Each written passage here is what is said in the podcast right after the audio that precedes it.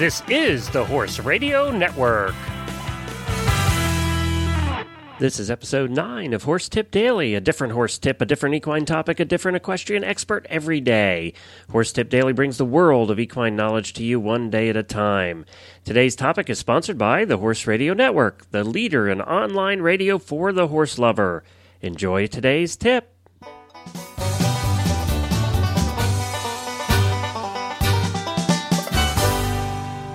Hi everyone. This is Glenn the Geek here from Lexington, Kentucky, and you're listening to Horse Tip Daily. Today we have a good friend of the Horse Radio Network on with us to impart some of his knowledge, and we have an email for you also. Thank you for the emails in the last couple of days. Just go to horsetipdaily.com and use the contact link at the top of the page. You know, I'd love to hear from you. I love tip ideas and ideas on new experts that we can get as part of the show. You know, whatever, just email me and say hi and let me know someone is listening out there. Sometimes it feels like I'm talking to myself, although I do know that this show has taken off and there are a lot of listeners and people seem to be enjoying it a whole lot. Well, today we have with us a good friend of the Horse Radio Network and someone I enjoy speaking with very much. Craig Thompson is an international eventer and clinician. He is well known for his teaching abilities and has loyal following of students. He runs the popular Aiken Eventing Camp and the Aiken Event Horse Sale. In addition, he was one of the founding members of the Professional Riders Organization, uh, which is for eventers. We will get Craig on in a few seconds right after I say a few words about the Horse Radio Network. Now, you know, as most of you know, I am the founder of the Horse Radio Network and absolutely love my job. We have some great sponsors that have seen some great results being part of the network. If you run any type of business in the horse world, from the smallest to the largest operation, then we have an opportunity for you. As we all know, the magazines and traditional print media are having difficulties and people are not reading them like they used to. They are getting their horse news and uh, equine entertainment in different ways now. That also means that uh, your expensive print ads are not doing as well as they have, and I know that uh, businesses out there are looking for alternatives. We have one of those alternatives here at the Horse Radio Network. We have ad spots available on many of the shows, and they are effective and affordable. Our listeners are most tuned, are probably the most tuned in in the horse world. They, they are the target demographic that you're definitely trying to reach. For a fraction of the price you are paying for that magazine ad, you could be joining our stable of happy advertisers here at the Horse Radio Network. Drop me an email at glenn at horseradionetwork.com. Glenn with two N's at horseradionetwork.com for more information and rates. Well, now let's get to Craig. Well, hi, Craig. Welcome to your first Horse Tip Daily. We do appreciate you being one of the experts on our show. Hey, Glenn. Happy to be here you have been one of the most regular guests on all the shows that we have done, and uh, we certainly appreciate that. Well, I really respect what you guys are trying to do, and I, I hope it's successful. And if I can be a part of that successful, I'm happy to do it. You know, this show has been up uh, when we're recording this. It's been up a week now, and I'm getting more emails about Horse Tip Daily than any other show that we've done.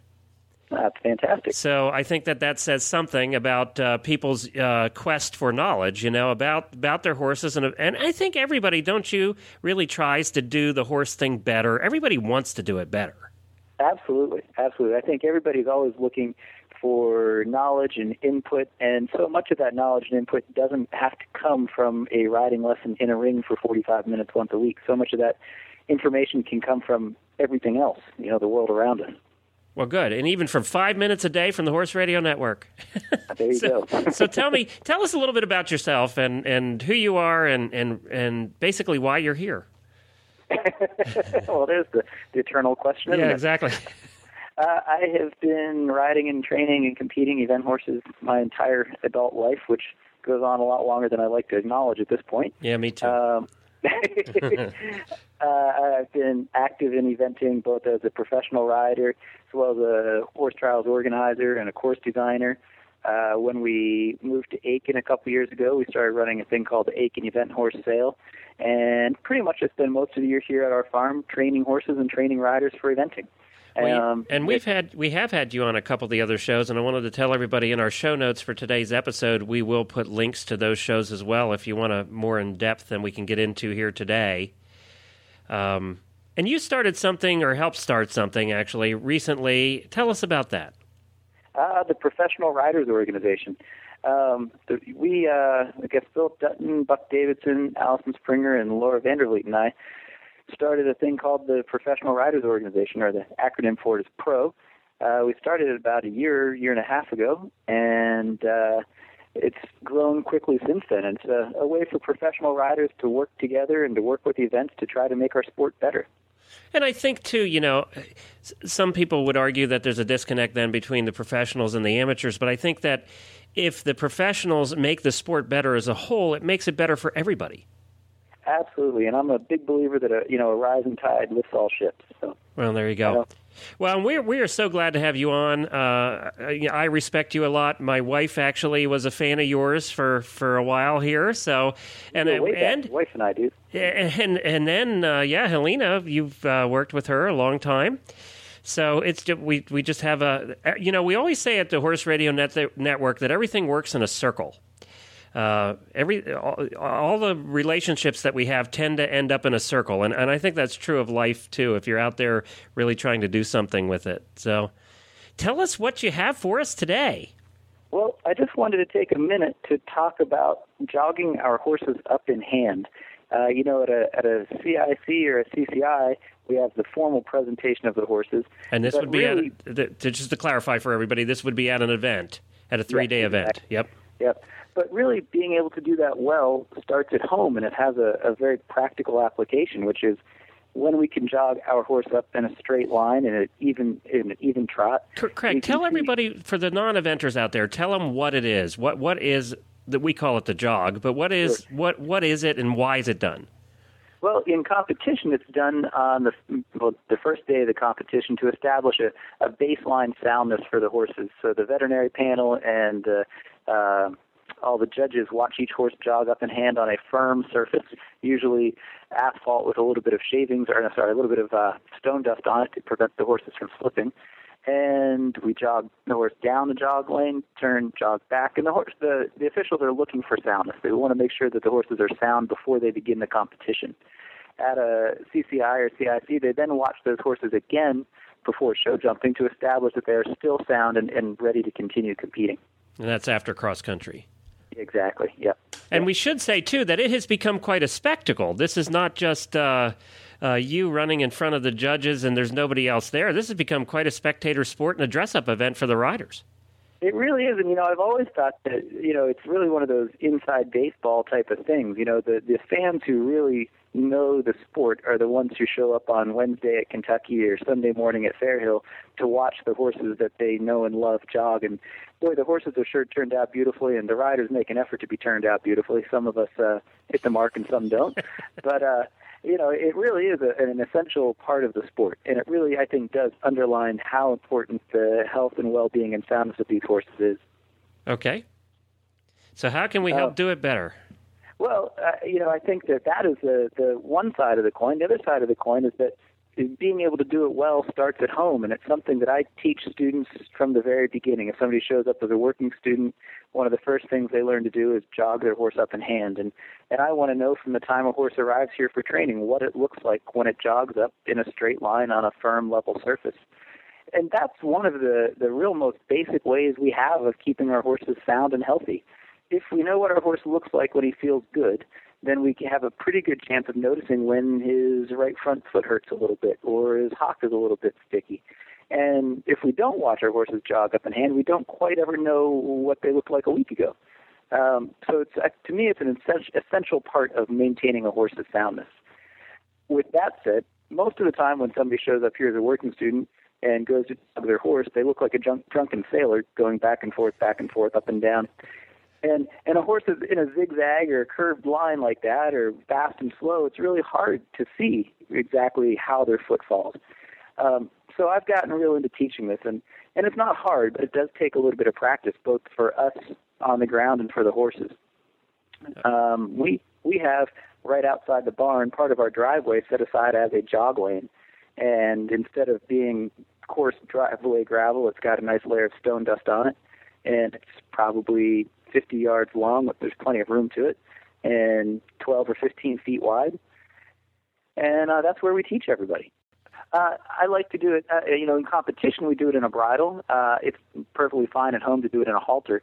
And what I like to do is walk the horse out, and I'll hold the horse just below his jaw with the rope, with the lead line, or with the reins if the bridle's on. I'll hold the slack in my left hand, and I'll usually carry a dressage whip in my left hand. and squaring the horse up on the jog lane, I'll start to walk a step, cluck, and I myself will start to jog off. If the horse doesn't step right into the jog and follow me, I'll reach back and tap him with the dressage whip. And what we're really trying to do is create an association between us clucking one time or starting to jog and the horse saying, oh, right, I need to jog off now as well. What we usually see when we first start teaching horses and riders this is the rider goes to jog off and the horse stands there and the rider pulls on the rope and drags on the reins and the horse digs his feet into the ground and doesn't want anything to do with it. Right. And that doesn't work so well. And then they tap him with the whip and the horse goes up in the air. there you go.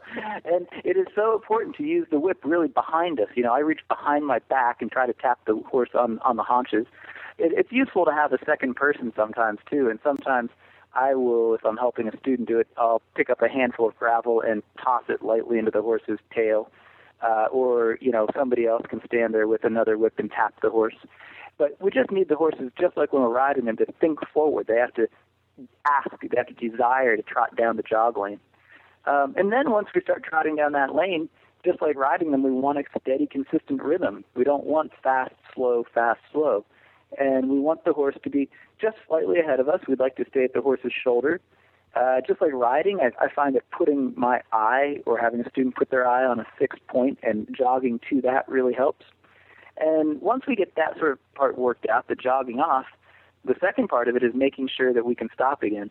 And usually what happens is the person or the horse gets to the end of the jog lane and yanks on the reins and pulls up and whoa, and the horse wonders why that happened and the horse gets crooked. We have to, at the end of the jog lane, be able to essentially just decelerate ourselves to go from a trot ourselves back to a walk and have the horse read that in our body. And that again is just a, another place to use our voice and say whoa. Um, so that's the, the jog down. Um, the uh, in competition, there's usually a, a potted flower or some plants that we make a turn of, around, and we always turn the horses away from us. We turn them to the right. I don't always set out a flower, but I do always turn the horses away from me and have my students do that because it helps the horse stay straight. So that when we turn around and we jog back down this lane, we start with a straight horse and not a crooked horse. And that's one of the big mistakes you see both at home and in competition. You can make a sound horse look lame if you jog them crooked or you know, if you use shoulders to the right. Is that the importance the of, of making sure that it's all done right? It really is. Uh, you know, most of the time, if you stand at the jog on Sunday morning at a three day event and you see somebody get held, you'll quite often think, well, if they could jog it better, the horse would look fine. And the horse probably is fine. But when the horses get crooked and we pull on them, even though we're on the ground, it has a it has a effect on the way they move, and it's no different than when we ride them in that sense. See, I never thought about this. I, you know, I'm sure that most other spectators never thought about training for this part either. You just show up and you do it. You know. Most people learn to do it the day of their first three day event. Yeah, exactly. and then the horse is freaking fine, out. but, yeah, but you know, in doing that, we lose the benefit of knowing what our horse looks like all the time at home, and I just think that's huge. And that would mean uh, somebody else jogging out and you watching your horse go. Yeah, or your trainer. I mean, as a trainer, I like to know what my students' horses look like. But yeah, absolutely. You know, once you teach yourself and your horse to jog, you know, have somebody else jog them for you. Um, and a horse will look very different on a straight line on firm ground than he'll look on a lunge line, or he'll look on soft ground, or he'll look when you're sitting on him with, you know, trotting with a loop in the rein. Right. Um, it is, you know, free veterinary evaluation is what it is, and it's something everybody can do themselves at home. Well, there we go. Well, that's great, and it's obviously something that I never thought about, and I've watched tons of events. You know, there you go. you just go, but you know, now that I do think about it, there are those. You know, there there are very pleasant ones to watch, and then there are the nightmares, and and the nightmares do stand out. You know, they do. Yeah. Uh, you know, and it is very hard to see if a horse is lame or not when they're bouncing down the uh, down the lane and those you know I mean those horses at, at the big events are very fit and it's a very electric atmosphere so it is really hard to get them to jog quietly um, you know the the sort of the jogging the horse up 202 version is that once we really get the horses jogging well and teach them, then we can start to use the bridle from the ground to help make them round and make them soft and keep them relaxed. And that's certainly a part of jogging them up at the big events. Well, there you go. Okay, great. Well, Craig, where can people find out more about you and Pro? Uh, they can find Pro at professionalriders.org, and uh, there's pretty much everything anybody could ever want to know about it. Right there, as well as the opportunity to become a member. And my own website is craigthompsoneventing.com. All right, very good. Well, thank you, Craig, and we'll have you back again soon. I look forward to it. Stop by our website and look under the Expert tab. You will find Craig Thompson and his bio page. And on that bio page, you will find links to all the sites that he mentioned and all of his links there. That is the easiest way to find a link that you hear on the show, either on the show notes page for that episode, or just check out the Experts page for all their links as well. Thanks again, Craig, and we will have him back soon. It's time for today's email.